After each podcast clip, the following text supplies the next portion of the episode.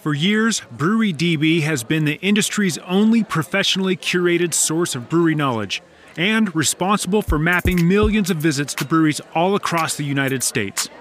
In early 2021, Brewery DB revealed a whole new platform with all new features for craft lovers to plan their unique brewery experience.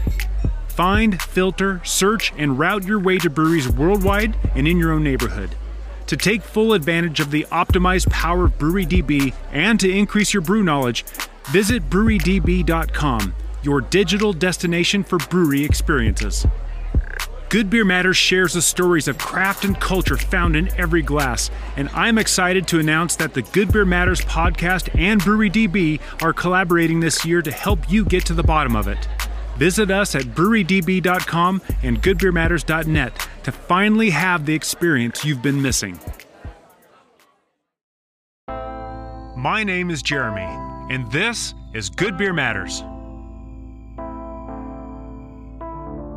probably each one of us already does one thing or more to keep patrons and each other safe. But what we don't do is sit down and talk about it. I don't think it means that there's something wrong with the industry. I think it's a, just a reflection of the greater society. What's necessary is to increase the possibility of safety for the person being targeted, and that's it.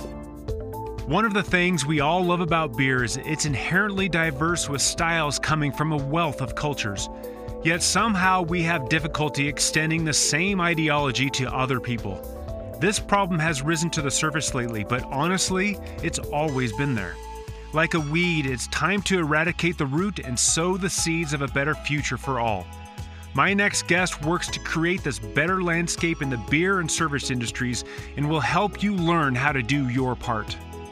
I've studied, traveled, and tasted my way through some of the best beer the world has to offer. Over the past few years, I've also spoken to beer industry leaders from around the globe.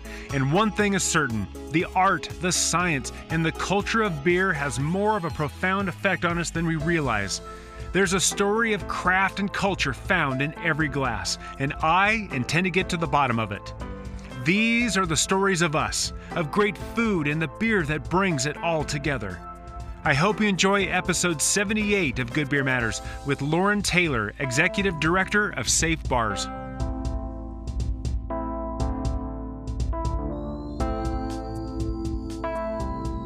My next guest comes to us today to talk about a very, very, very important topic that is loosely based in beer, but really all the service industry, and it's something that's been on all of our minds lately. Um, but we're gonna we're gonna dive into the topic of personal safety and sexual harassment and and how to do better. Um, but first of all, uh, I want to introduce my uh, guest, Lauren. Um, Lauren, thank you so much for coming to the podcast.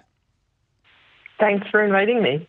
Uh, it's my pleasure. Um, it, it's funny. You and I had a conversation about this topic, thinking, you know, we, we need more of this. And then next thing you know, all of the social media in the beer industry just absolutely exploded over the same topic. So I think it's very timely. Um, mm-hmm. But Lauren, will you uh, uh, officially introduce yourself and tell us about your background in beer, the service industry, and, and even in personal safety? So my name is Lauren Taylor. I use the she pronouns or the they pronouns. I'm based in Washington, D.C and I'm the director of Safe Bars, which um, helps hospitality spaces be safer, more respectful places to work, and safer, more welcoming places to go out and have a good time. Um, I have been working for some number of decades now in ending gender based violence. So that's how I came to this work. My uh, partners and colleagues in this work are primarily um, hospitality folks, a lot of bartenders, um, people, other people who work in other parts of the industry um, who bring in that kind of experience and expertise.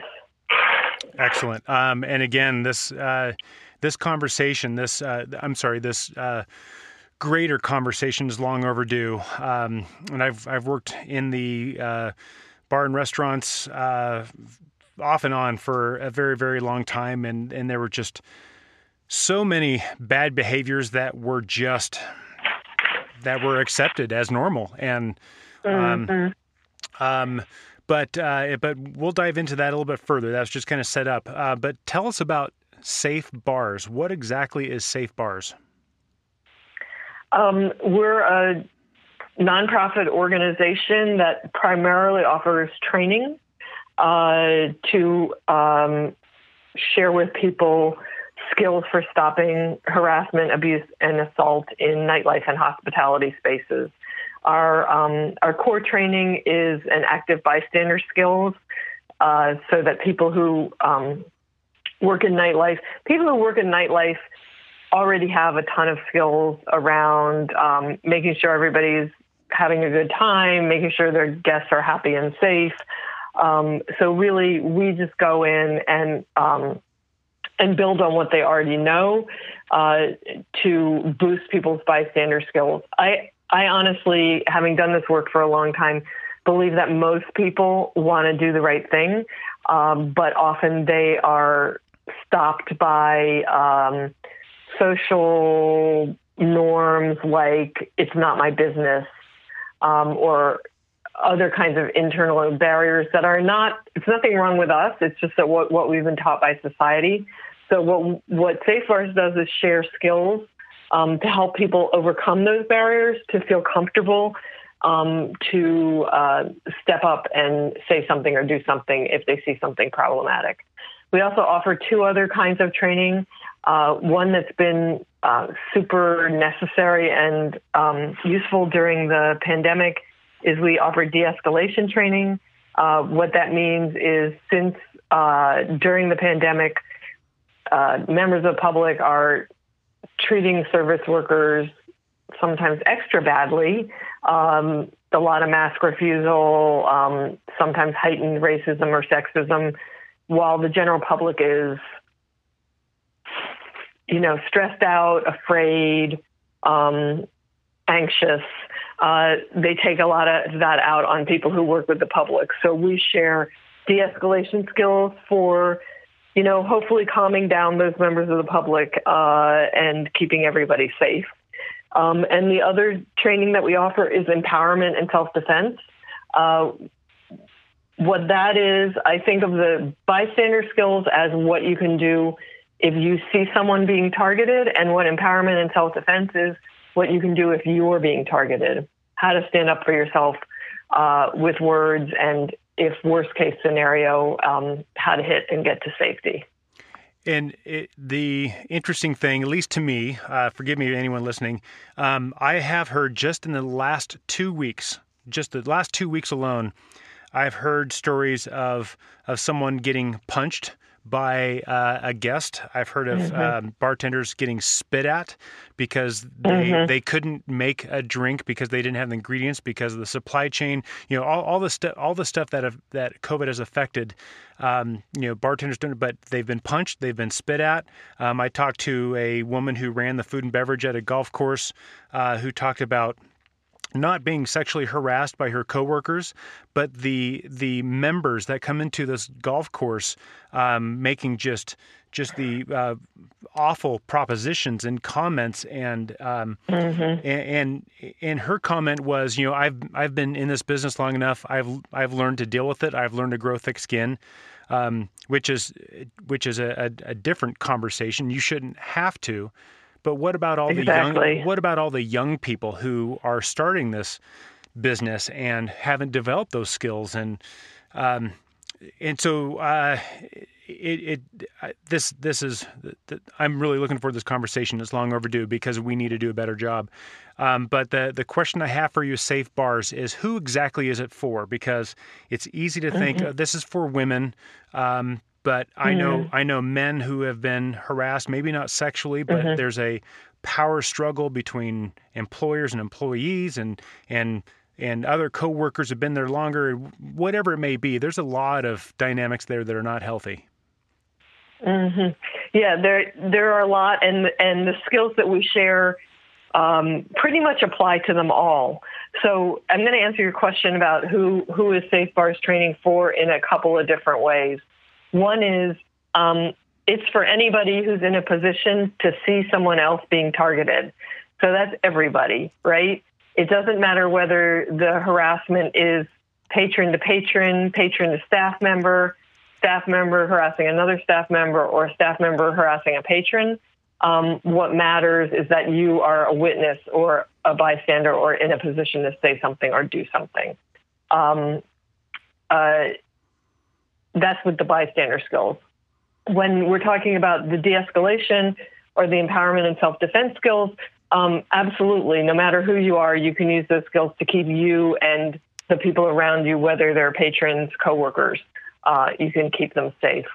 Uh, that said, there is um, there is a gender piece that that um, is core to a lot of our work. Uh, uh, we know that anybody of any gender can be a harasser, and anybody of any gender could be targeted for harassment. At the same time, that we know, we also know that in terms of sexual harassment, um, the vast majority of harassers are men, and the vast majority of people who are targeted are um, women and LGBTQ and non binary people. So anybody can use the skills. Um, when we train, we uh, we use gender inclusive language, meaning we're not talking about he did this and she reacted that way. We're talking about people, uh, regardless of gender, um, and we recognize that it is women uh, who are disproportionately affected by this. Understood. And and just to be open and be honest, mm-hmm. um, I I have been.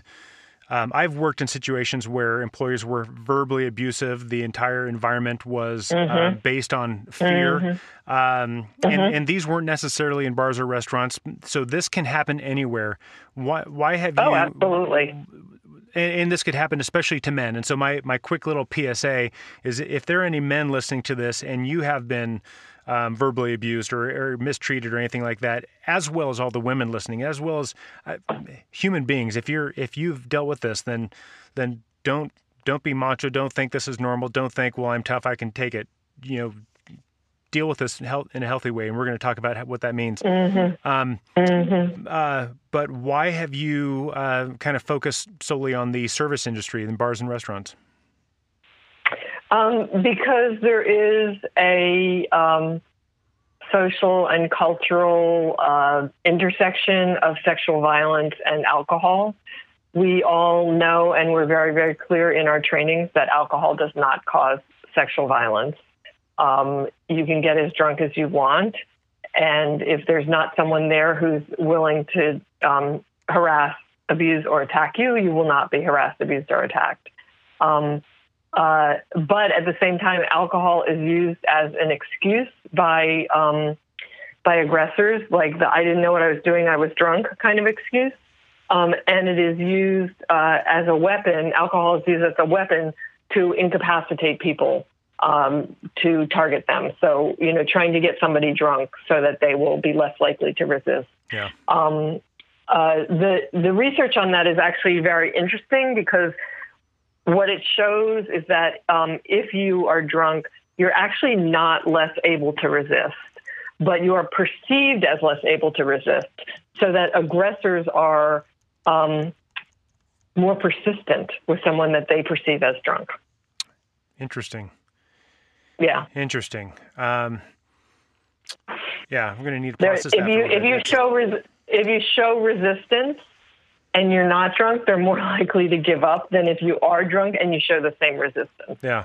And and and frankly, my goal has really never been to get drunk, but you know, those times in my life when I have had too much, I I've known what was going on. I've known what I was doing. Mm-hmm. Um, mm-hmm. You know, of course, we're slurred, we're we're slower, we um, our reactions are slower, but but you have enough wherewithal to know that I shouldn't right. drive, and I certainly shouldn't be trying to do that. Um, right. Uh, right. And and so that it's it's interesting that that is still used as an excuse when everybody knows that it's really not. Right. Absolutely. And um, one of the things that I think is most important about this dynamic and we are looking at the sexual and gender dynamic piece of it here, is that um, uh, if you're drunk um, and you're, I'm following up on what you're saying is being used as an excuse. If you're drunk and you're an aggressor and you're a man, it's I didn't know what I was doing. I was drunk, right? He didn't know what he was doing. He was drunk. So, you know, give him a pass. And I think I always think about Brock Turner in that the Stanford rapist. Mm. Um, it, because he was kind of the biggest um, national example where we heard that, you know, and he got six months and served three of them. Um, um and then on the other hand, um, why did she do that? Didn't she know better? She was, you know, why did she get so drunk? She should have known better. So alcohol is and drunkenness are used to exonerate um, men and convict women of bad behavior. They can, you know, convict women of um, of of causing their own sexual assaults. Hmm. Um, so, you know, so this is part of why the answer to your question is we're at the alcohol, we're at the intersection of alcohol and sexual violence. Um, alcohol, as I said, does not cause sexual violence, but there's a lot of cultural load that happens right at that place. Um, so that's the reason why safe bars. And and so. Um, you know, one of the things, uh, you know, we, we all kind of know, we hear about it in the news from time to time, but, you know, really the service industry um, you know borders the the um, dark world of uh, illegal drugs and, and all this other stuff. I mean, there, there's mm-hmm. a there's a very distinct border there where the, the two meet. Uh, in some places, uh, they are one and the same. Um, and and there are eh, you know people who work in the service industry that you know make no joke about it. They they or they're they're more open that you know I went out and got high and did this and did that whatever and then I had to show up for my shift to start prepping the fish. Mm-hmm. Um, and and this is an aspect of the industry that has been accepted. Um, it's almost like um, you know working in the restaurant industry uh, in whatever capacity has almost been in some respects, a refuge for uh, people who don't quite fit into nice and perfect, uh, shiny little society, or or a refuge for those who who um, typically have bad behavior, but they're accepted for it because of this mm-hmm. environment. Is is the root of this bad behavior and all these problems? Um, is it rooted in the service industry, or is the service industry also getting a bad rap?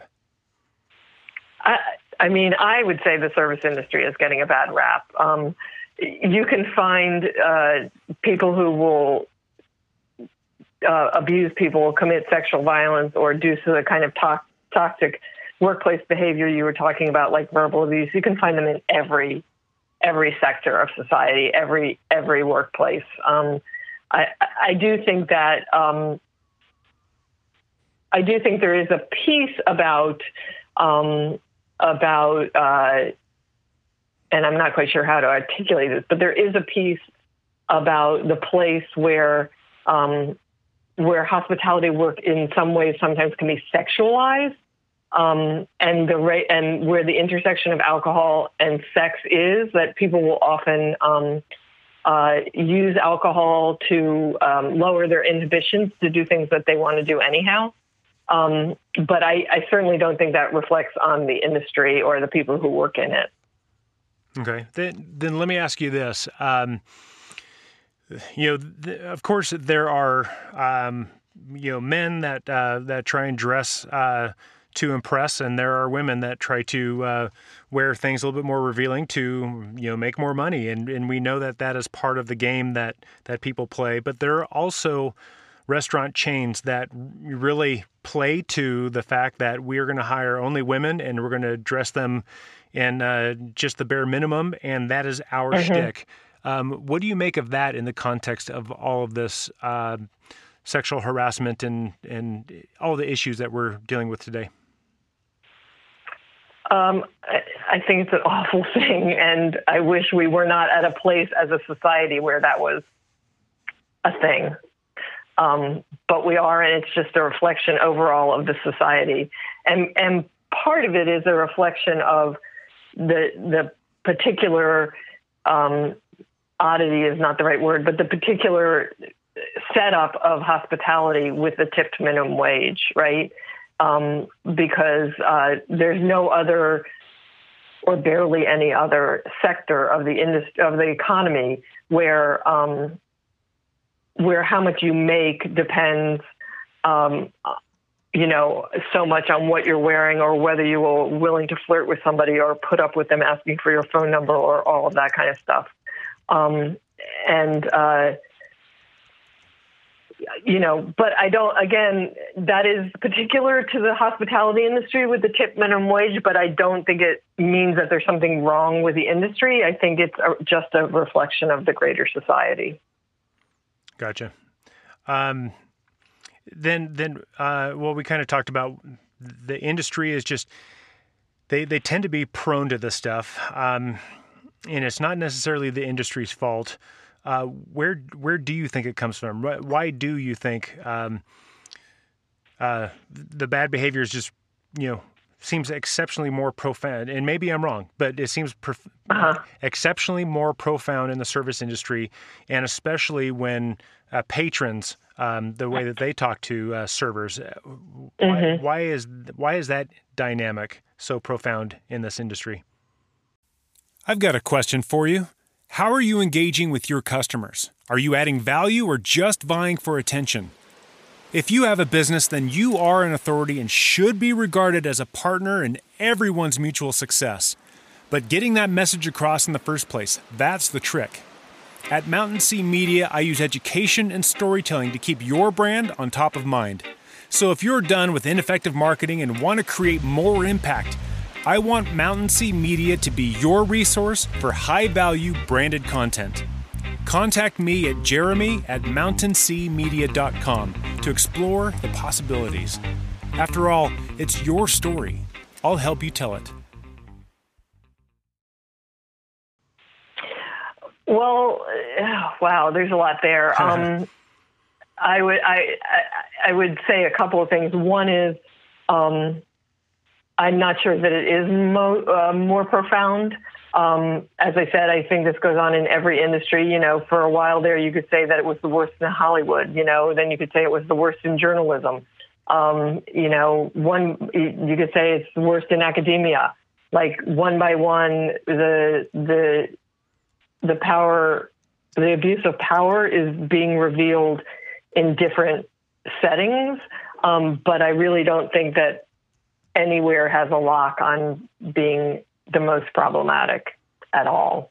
Um, uh, I do think that there are some things in the way that hospitality is structured in this country that um, might exacerbate it. So, um, uh, one is that, that it often is a very sexualized work environment. People, um, uh, you know, people have to uh, come very close to each other behind the bar.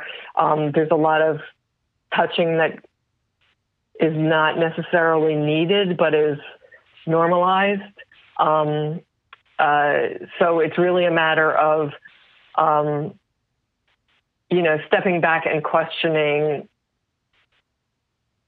why is why are people doing things that are sexualized like touching, um, like tipping based on what you're wearing, uh, that uh, that we need to step back and take a look at. And you know, I mean, if it's up to me and somebody put me in charge of the world, um, you know, uh, I would equalize some of these power imbalances uh, so that. Um, so that power can't be abused in this way, whether it's because somebody is the person giving the tip or whether it's because somebody is the boss or um, you know somebody has control over someone else's shifts or whatever. Um, uh, there's plenty of ways to hold power uh, or be in a role that has power that don't involve mistreating other people imagine that world where you know you have power differences, but they're not abusive. Right. Right. Right. Um, what are some of the um, w- without getting too graphic? I don't want to trigger anyone who's listening mm-hmm. to this, but what are some of the common scenarios that that may uh, be indicative of a problem that um, that you know servers or even bystanders may not recognize mm-hmm. or may not uh, realize what's mm-hmm. going on initially? Well, one is um, is what I just referred to is that there among coworkers and from management to staff, there's a lot of unnecessary touching that um, a lot of staff members have told us over the years that they just put up with because it's part of the um, nightlife culture or service industry culture. Um, uh, you know, then there's more blatant things like, um, you know, essentially holding a tip hostage uh, for, you know, for a phone number or for, you know, or for give me a kiss or pull it, pull down your mask so I can see your smile. There's all that kind of holding a tip hostage. Um, there's also things that management does, um, you know, um, because they essentially can control your your shifts or your income.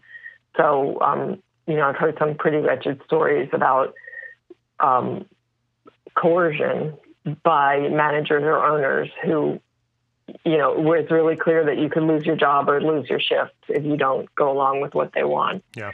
Um, yeah. So, you know, and then of course there's also patron to patron harassment, right? Like mostly we've been talking about what happens to people who work in the industry, but there's also harassment of patrons, mostly by other patrons, and that's something else that you kind of have to have a trained eye to notice anything but the most blatant things. Eh, you know, eh, the, the question the question to me on a lot of these things is is there consent? Because a lot of them, if there was consent, they would be fine right? Like if we're flirting because we're both into it, it's fine. If you're hitting on me and I'm not into it, then it's not fine. Um, if um, if you're if you want to go out for drinks after work, or you pass, we're both passing behind the bar, and you um, you know rub on me as you pass by, and um, I might argue that that doesn't belong in any workplace. But you know, if it's something that we both like and we're both into, and it's mutually fine, then that's great. Let it happen. But if it's um, if I'm letting it happen because I don't know what else to do, I'm afraid I'm going to lose my job. I don't want people to think I'm uptight. I need you to like me. I need you to, you know, give me my drinks so I can give them to guests on time. You know, all these reasons why I might not speak up. Um, then it's not okay. Now, for those patrons who are the perpetrators of this bad behavior, um, mm-hmm. Mm-hmm. It, it, seems that they are generally protected under the umbrella of the customer is always right mentality in this mm-hmm. in, in this mm-hmm. country in this world. Um, what type of uh, mental uh, um, culture shift has to happen uh, so that these customers who are coming in and holding tips hostage for something uh, nefarious, mm-hmm. um, you know, it, at what point is it better to kick these people out and and let them know mm-hmm. that this mm-hmm. behavior will not be tolerated and run the risk of running guests away from your business? How do you navigate that uh, difficult situation? Well, I think you're um, exactly right that what's needed is a culture shift and and I I think that um, it is unfortunate that you know we have this motto and this practice of the customer is always right. Um, more and more places that we're working with um, are empowering their staff to set limits, um, whether it's uh, whether it's um, you know not working with a particular table and asking someone else to cover that table, um, or just to say, like, that's not a behavior we tolerate here in this establishment. Um, uh, you know, letting, as management or owners, letting your staff know that you have their backs and that you value them as human beings and not just as labor, um, you know, or not just as moneymakers. Um, I also think that, you know, yes, if you tell someone who's doing bad behavior that they can't come back or, you know, that they can come back, but they can never do that again or whatever, um, you might be losing that customer, but I would argue that you're gaining a lot more customers. um, because once you have a place that's safe and comfortable to be, um, more folks are going to want to be there. And if one person has a bad experience, uh, you know, being harassed by another guest or by a staff member, whatever, whatever. Um, if they leave, if they're with friends, they leave. You know, that's three people who won't who won't be back, and they'll each tell three friends, and that's like nine people who won't be coming to your establishment. So I think it's better to err on the side of safety and respect, and that will be good for business rather than worrying about losing the one misbehaving patron. And I can't remember where I read this, but I remember reading um, a story and kind of advice on how to handle that situation. And, mm-hmm. and, and the advice was just contrary to public opinion. But they said, you know, um, make make a point to be very public when you uh, mm-hmm. when you kick this bad behaving uh, guest out of your place because that sends mm-hmm. a message to other bad behavior uh, mm-hmm. bad behaving people that this is not for us and it sends a message to everyone else and they're like hey they're going to stand up for us and make this a safe place exactly um, it sounds like you you would condone that kind of that kind of experience yeah so i mean we focus more on the second half of what you said which is making sure that um, guests know that this um, that the staff at this establishment have been trained to have your back, that they want you to have, you know, a safe, respectful, and fun night out. Um, and so it's it's more of a carrot than a stick approach. Um, and at the same time, if as a staff member know that um, that the place is tr- is creating a safe and respectful workplace. Um, so we just um, we we kind we kind of want to um, draw people into the um, to the, to like I want to go to a place that's going to make sure I'm treated right, rather than um, the the kind of enforcement mentality that you know that has the list of barred people and you know uh, it's more of a it's more of a stick approach. I think you need both, but we emphasize more of the carrot. Great, great. Um, I'm sure everyone's going to have their own little take on it, but but just uh, it seems like just letting people know that this will not be tolerated here for right. your for, for right. your sake, so that you can come here right. and bring your children and everyone's happy and and have that good experience that we're really trying to go after anyway. Um, right. Um, and you, we, so we briefly just kind of glossed over. Um, I want to come back to it now, but we talked about you know um, dealing with you know differences of gender, differences of orientation, differences of uh, mm-hmm. race and culture. Mm-hmm. Um, mm-hmm. Kind of a simple question with a very complicated answer. Does diversity lead to more problems, or does it within a uh, the confines of like a bar restaurant, or does it lead to more solution? Um, I, I, am not a um, I'm not a diversity expert, um, and and I and even from my position as a not a diversity expert, I, I kind of don't think that's the right question. Okay. I mean, we live in a diverse world, right? That all you know, we differ along all kinds of axes, right? And some of them are, are social and demographic, like gender, race, sexual orientation, immigration status, ability. Those are the ones that are, um, you know, that where there's a dynamic where um, people are oppressed or have less power or treated poorly based on their identity. Um, there are lots of other kinds of diversity. You know, there's personality diversity, there's geographic diversity, you know, that don't necessarily have that kind of power imbalance attached to it.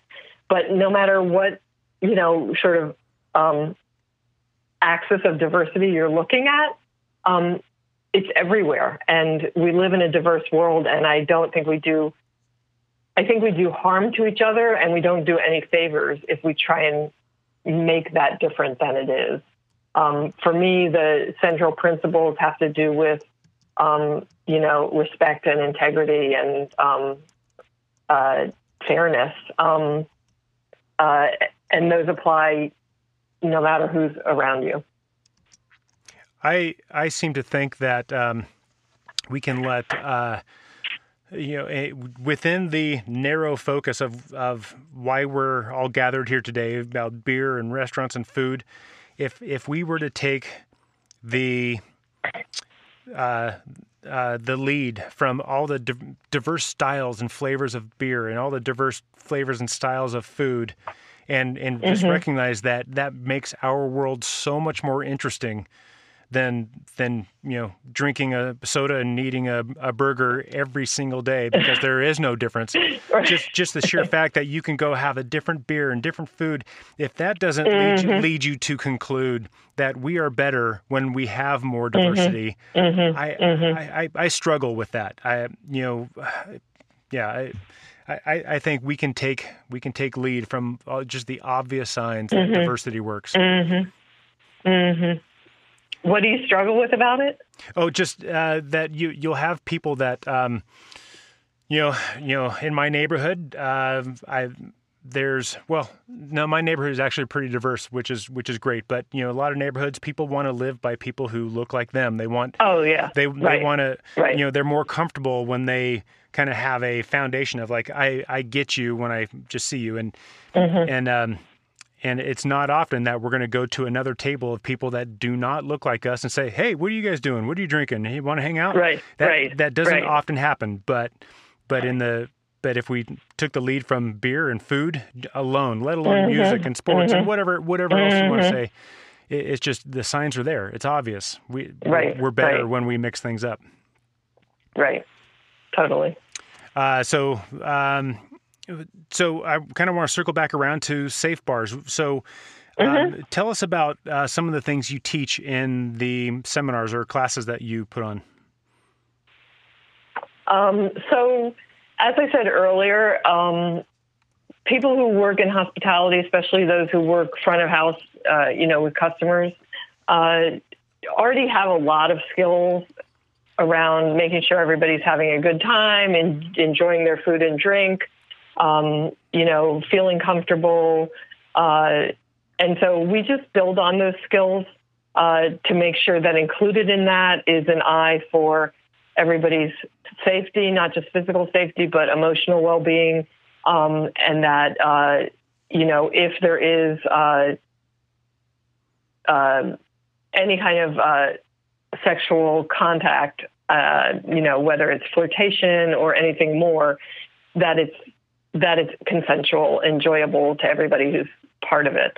Um, so we teach um, uh, we teach part the first part of the training is a lot about what does sexual violence look like and we're not just talking about sexual assault at the you know the highest end of the spectrum the worst case scenario but we're also talking about things that are lower key and might be easier to overlook um, like someone staring at someone or someone following someone around the establishment um, or someone you know um, uh, unnecessarily putting their hands on someone like as they're passing by or on the dance floor um, where it doesn't they don't need to be touching um, and they haven't checked to make sure that it's okay.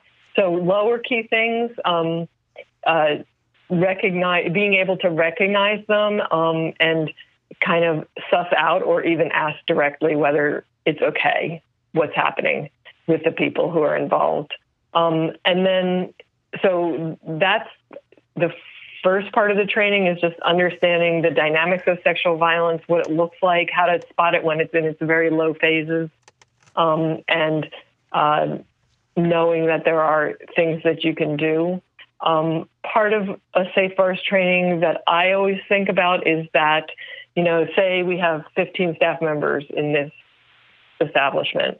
Um, probably each one of us already does one thing or more to keep um, patrons and each other safe. But what we don't do is sit down and talk about it because we just don't have time. And a lot of places don't even have staff meetings. And even if you do have a staff meeting, it's not usually a topic there. So part of what happens in our trainings is just that it's a chance for folks to talk about it.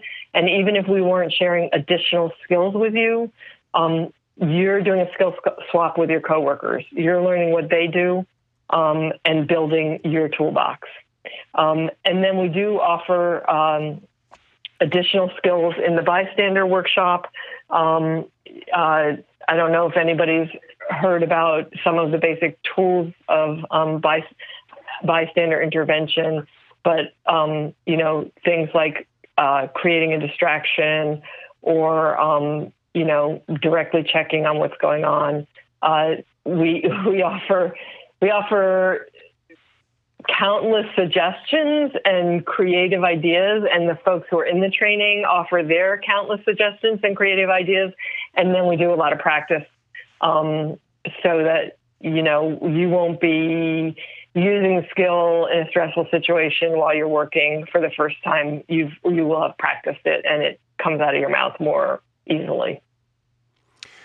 So. Um I'm, something is resonating with me. And, and in a past mm-hmm. life, I worked I worked in an ambulance for a little while, and one of the mm. things that I learned and, and still keep with me is uh, when entering a situation with a domestic dispute. Um, granted, you know, working mm-hmm. mm-hmm. ambulance, we always sent the cops in first because there's a safety thing going on there.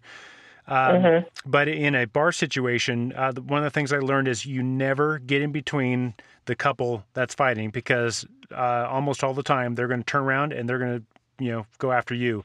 Um, so how can a bystander, how can a server mm-hmm. or a bartender mm-hmm. safely mm-hmm. stand up to people who are mistreating others? Mm-hmm. Mm-hmm.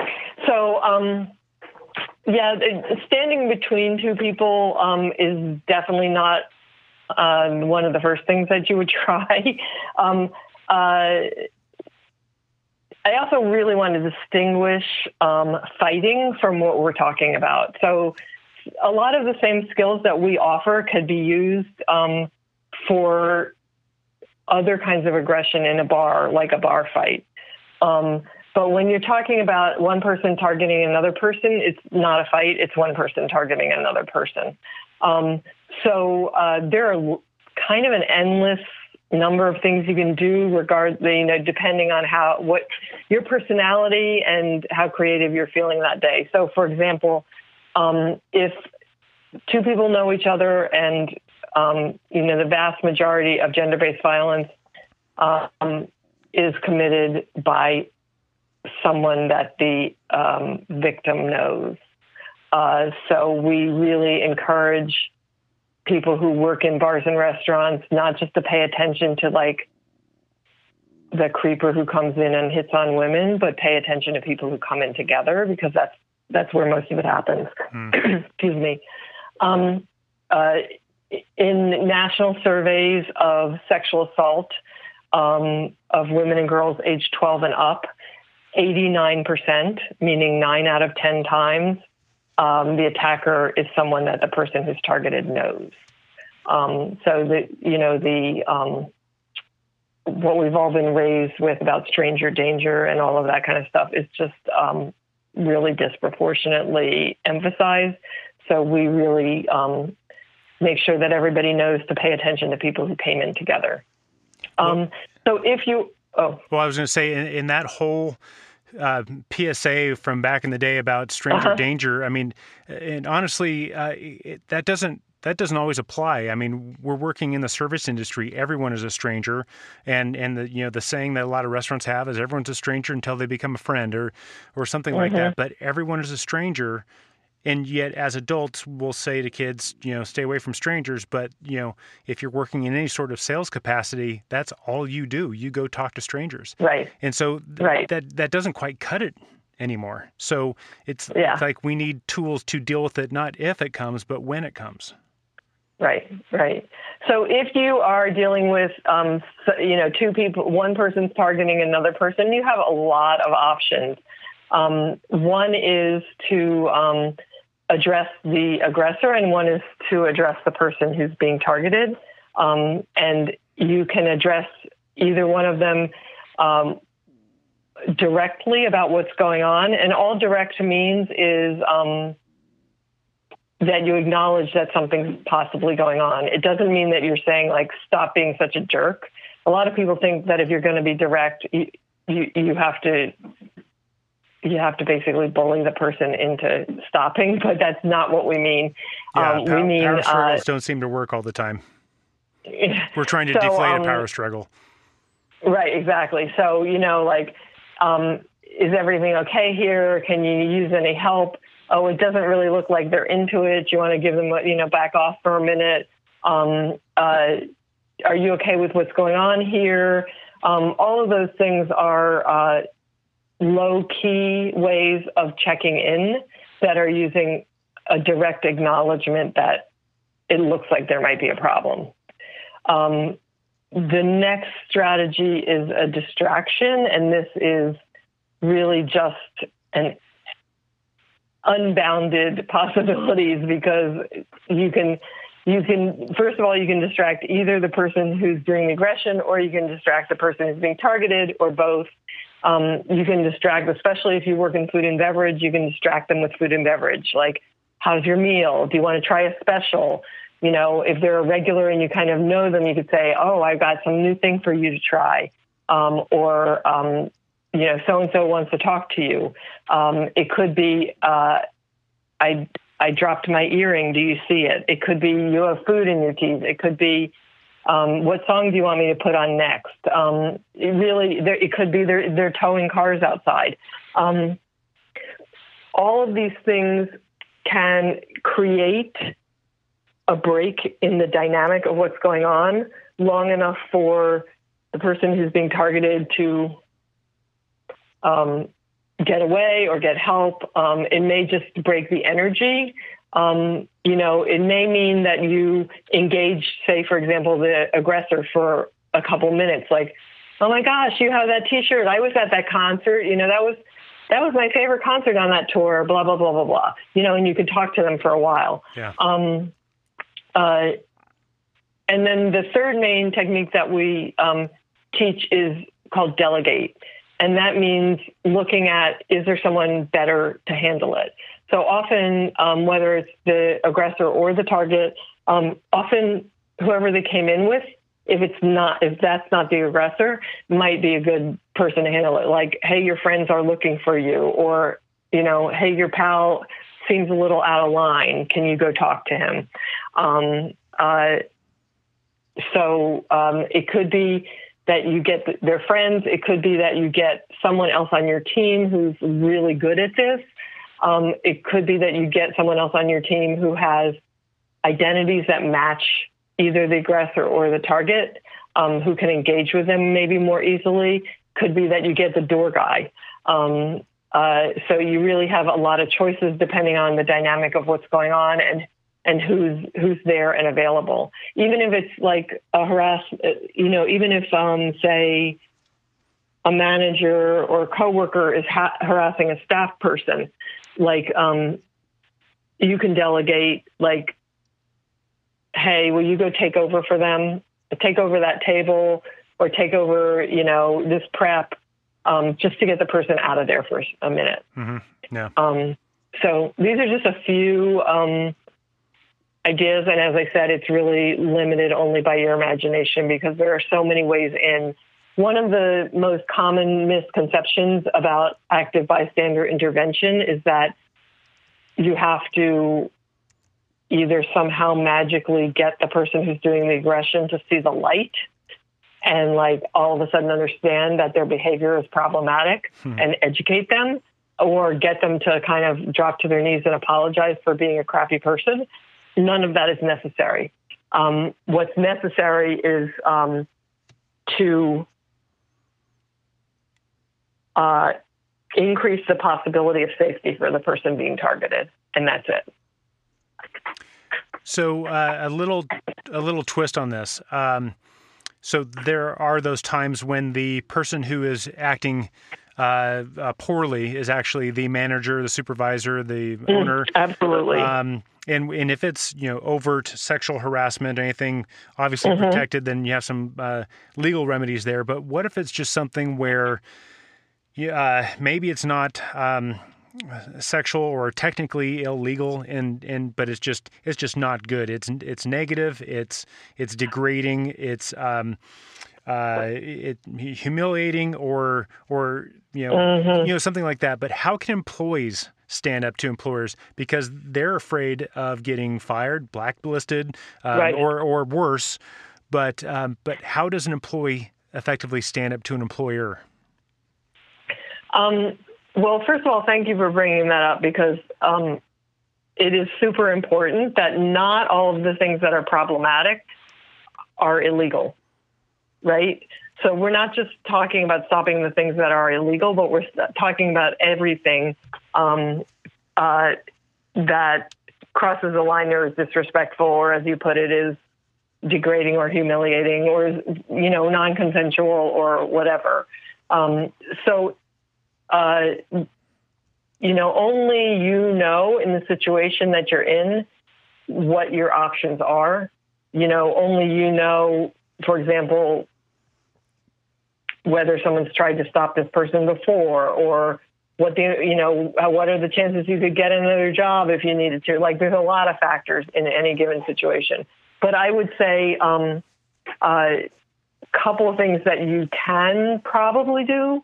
Um, are uh, number one is talk to other people who may have been targeted in your workplace.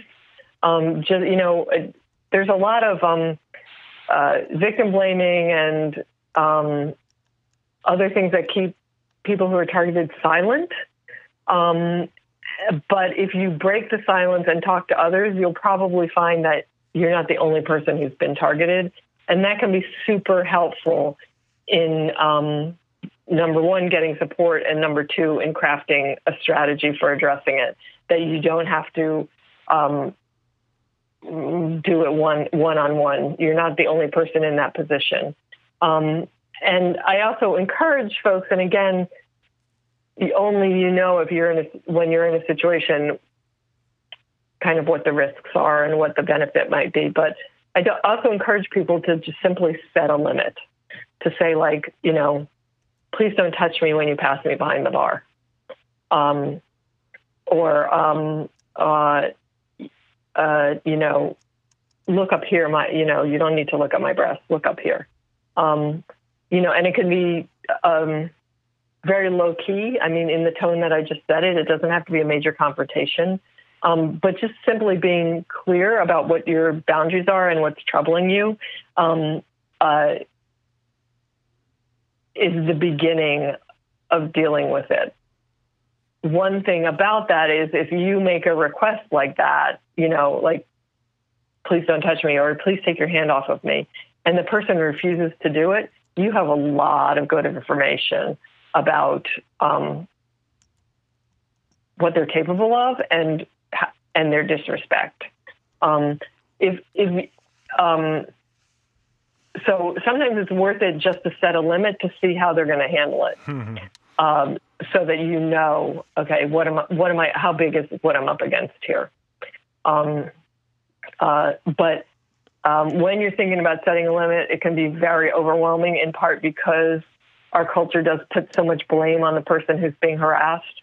Um, but if you simply think about what do I want to happen here, and then say that out loud, that's what you need to say. So it's, you know, take your hand off me. Please don't touch me. Um, please, you know, don't call me at home on the weekends. Please, uh, you know, I'm not going to go on a date with you. Please stop asking. Uh, you know, whatever it is that you want to happen, you want them to do or not do, just say that in a sentence. That can be super helpful. And then you go from there and it I, I don't know if i would be projecting this but would you recommend that people document document document as well? Oh document yeah. Yeah yeah yeah. And and let me just say before i go to that what i just said is simple but hard. I'm not saying like just tell them you know cut it out. Like it, it's a simple formula but it is extremely difficult to do. So i'm not like saying like, "Oh, just do that; it's no big deal," or, um, you know, I know it's difficult. There's a whole because we get in we get in our heads. We we think, oh, it, it, maybe I'm making too big a deal of this. Maybe maybe I'm wrong. Maybe I did something, or I don't want to hurt their feelings. These are all right. the thoughts that that we all think about, and we need to stop it. There needs to be a clear line, and you know, and no one's going to cross this line. Right. Yeah. And, you know, I don't blame anybody who has those thoughts or feelings because the blame lies on society for um, uh, for creating those dynamics, for putting those messages into our heads. You know, did I maybe do something to cause it? Did you know? Is it my fault because I didn't say no soon enough? Um, you know, is there something wrong with me? I want them to like me, or I don't want them to get mad at me. Um, those are all societal messages. They are not your fault, um, but they can be hella hard to overcome. Um, so I just want to acknowledge that I put out some things there that are simple, but they're very, very difficult. Well, and and I know we're running short on time, so I want to be real quick with this. But I, I kind of okay. want to I want to call out one little elephant in the room, because um, you know, like right in the beginning of this uh, interview, we we talked about that.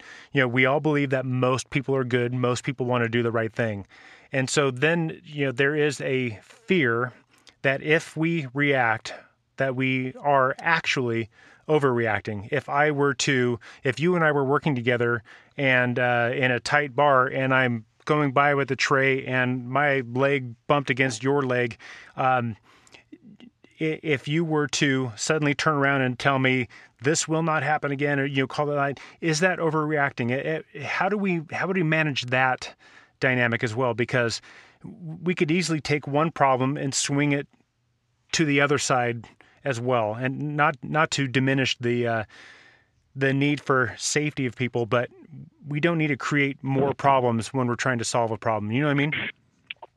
Yeah, I think the pendulum is so far to the other side that we're not at risk of that. Good. You know what I mean? We have um, centuries and centuries of sexual violence and rape culture. And yeah, if there's one miscommunication where I'm like, dude, cut it out, and you're like, I didn't do a thing, um, that's not going to, that's, that there's no danger of the pendulum going too far to the other side. We have a lot of repair due. Okay, good. Um, so I'm going to uh, dive into our wrap up question series, and okay. and I okay. and, and, I think you actually answered this already earlier, but uh, but we'll mm-hmm. see. So uh, if you could be queen of the beer world for a day, what would you change? what would I change? What would you change? Um, well, I would have to be not only queen, but I would have to be. I would have to have magic powers. um, if I had magic powers, I would just wave a wand and you know have everybody treat everybody respectfully. But I guess if I was queen and I didn't have magic powers, I would just have to make a decree that everybody should respect everybody. And you know, I don't know what I'd do if it doesn't work off with their head. You're the queen. That that's why I need the magic powers. um, uh, if uh, if this was your last day on Earth, what would you uh-huh. choose? What would you choose for your last meal and your last beer? Oh my god. Um. Uh, what would I choose for my last meal? Well, you know, here's the truth. I would just eat chocolate. That's all I really need. um, yeah. Uh, yeah. I'll take it. I'll take it. And now, I would let one of my really beer savvy friends pick the beer for me. Okay, perfect. Because I'm not beer savvy enough to pick the right beer. Well, you know, there's a lot of diversity in beer, so it's hard to pick the wrong one. Right. right. Um, so at this point, I normally ask guests, why does good beer matter? But I kind of want to change that question to you, um, just mm-hmm. within the context of what's going on in the context of this conversation. But how can good beer lead to solving this problem? Mm. Good beer brings people together.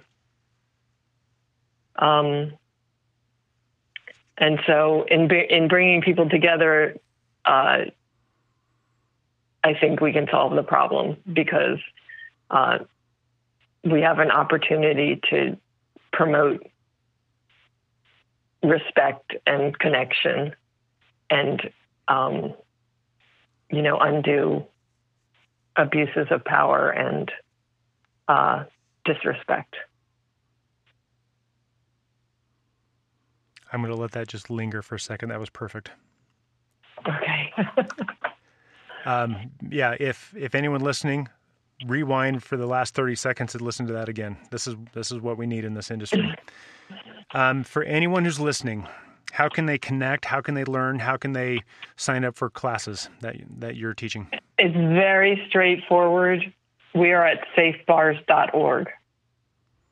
Excellent. And so you can you can find our social and our email and our phone number and all of that there. Wonderful.